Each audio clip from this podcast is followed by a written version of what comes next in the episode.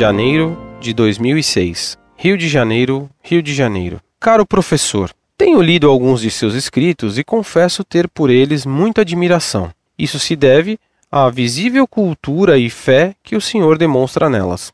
Entretanto, eu não consigo identificar exatamente quais interesses são defendidos nesses textos. Percebo que o senhor é contra o comunismo, o liberalismo, o filósofo Olavo de Carvalho, a renovação carismática e seus seguidores, como o Padre Jonas, o racismo, a teologia da libertação, Frei Beto, Leonardo Boff, Dom Pedro Casaldaglia e Dom Paulo Evaristo Arnes, etc. Eu gostaria de saber exatamente qual a sua posição política. Sei que é conservadora, pois é contra a modernidade. Desculpe a confusão, pois não sou filósofo nem teólogo, sou advogado. Tento situar suas ideias entre os que protegem a família, a propriedade e a fé. O senhor sabe que o bom nível de seus escritos acaba servindo para formar a opinião de muita gente. Vejo em revistas e jornais opiniões que parecem ter saída de uma forma forjada em sua associação cultural. O senhor crê na existência de pessoas superiores? Crê no determinismo?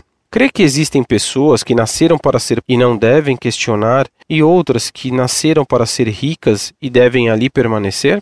O senhor pode nos dizer se é financiado pelo poder econômico para defender suas teses? O individualismo e o anticomunismo praticados e pregados pelo padre Jonas e pelo Olavo de Carvalho não são plenamente compatíveis com suas ideias? Será que a herança divina da propriedade privada não é tão herética quanto o fascismo da RCC e a violência do neoliberalismo? Obrigado. Muito prezado doutor, salve Maria. Muito lhe agradeço suas palavras de elogio e de tanta consideração. Deus lhe pague. O senhor viu alguns dos erros que combato por serem contrários à doutrina da Igreja Católica. De fato, comunismo e socialismo, liberalismo carismático do padre Jonas Abib, assim como o de outros padres, a marxista teologia da libertação de Betos e Boffes, o racismo, o nazismo, o fascismo, o espiritismo, a gnose de Olavo de Carvalho, são alguns dos erros que a mão forte tem atacado. E haveria que citar outros, como os erros modernistas e liberais do Concílio Vaticano II, o liturgicismo, o evolucionismo, a arte moderna e o romantismo, a TFP, a banda dos arautos, etc. e etc muitos etc. Inimigos da fé não nos faltam a combater. E se mais os houvera, mais combateríamos. Deus permitindo. O Senhor me pergunta muito diretamente e faz bem em me perguntar isso. O Senhor pode nos dizer se é financiado pelo poder econômico para defender suas teses? Nunca fui financiado por ninguém. Luto por Deus, não por dinheiro. Eu pelo por mi conta. Respondo-lhe diretamente.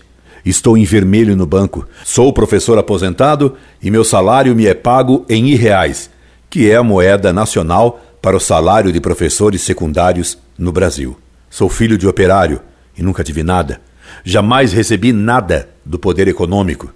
O poder econômico dá mensalão para o PT dizer que defende os pobres.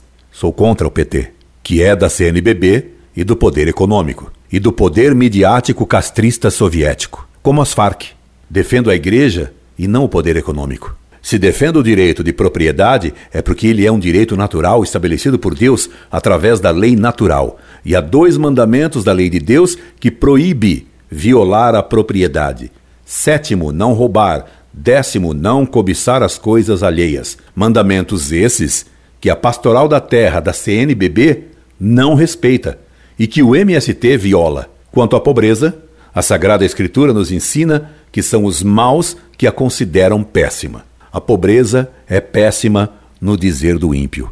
Eclesiástico, capítulo 13, versículo 30. O ex-frei Boff, por exemplo, afirma que é pelos pobres e contra a pobreza. Nosso Senhor foi bem pobre e nunca combateu a pobreza. E a Igreja fez os monges renunciarem às riquezas por amor de Deus através do voto de pobreza. A pobreza pode ser virtude.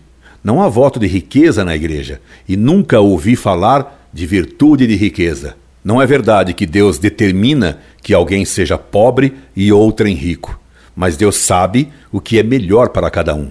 E dou graças a Deus por ter me mantido na pobreza e por não me ter dado riquezas que me seriam tentação de gozar a vida passeando, ao invés de ficar escrevendo dias inteiros em meu computador, de graça. Só para alcançar a graça de Deus, que esse sim é suprema riqueza, o céu.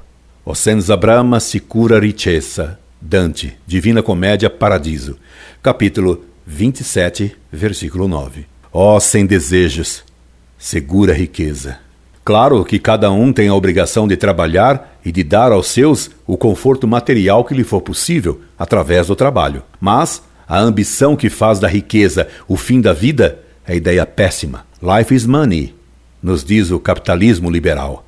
A vida é para Deus, nos ensina o catecismo católico. O individualismo é erro pregado e difundido pelo liberalismo, baseado no subjetivismo e na filosofia idealista alemã. O individualismo é fruto do livre exame de Lutero e do liberalismo da Revolução Francesa. A Igreja Católica sempre condenou o individualismo.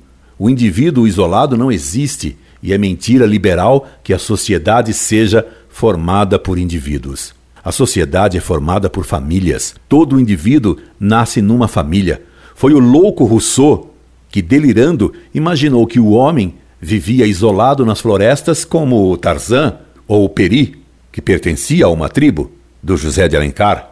Há anticomunismos e anticomunismos. A TFP sempre combateu o comunismo, mas defendia o capitalismo liberal que gera o comunismo. O Olavo de Carvalho agora ataca o comunismo ma non troppo, como dizem os italianos. Não conheço o anticomunismo do Padre Jonas. Nada li sobre isso nos seus livrecos pentecostais, mas sei que a canção nova tem muito dinheiro. Muito dinheiro. E não confio no Padre Jonas porque quem erra na fé pode muito bem errar também ao defender algo bom. Gostaria de ler algo anticomunista do Padre Jonas para ver o que ele diz, mas desconfio que diz mal. Vindo o Senhor a São Paulo, avise-me que o convido para comer uma pizza comigo em delivery, que sai mais barato, já que o poder econômico não me permite cortesia mais rica. Mas teríamos uma conversa bem rica, como os simpáticos lusitanos qualificam um bom bate-papo. Esperando ter satisfeito sua curiosidade intelectual e política, me despeço atenciosamente, com meu abraço muito amigo, incorde Jesus Semper, Orlando Fedeli.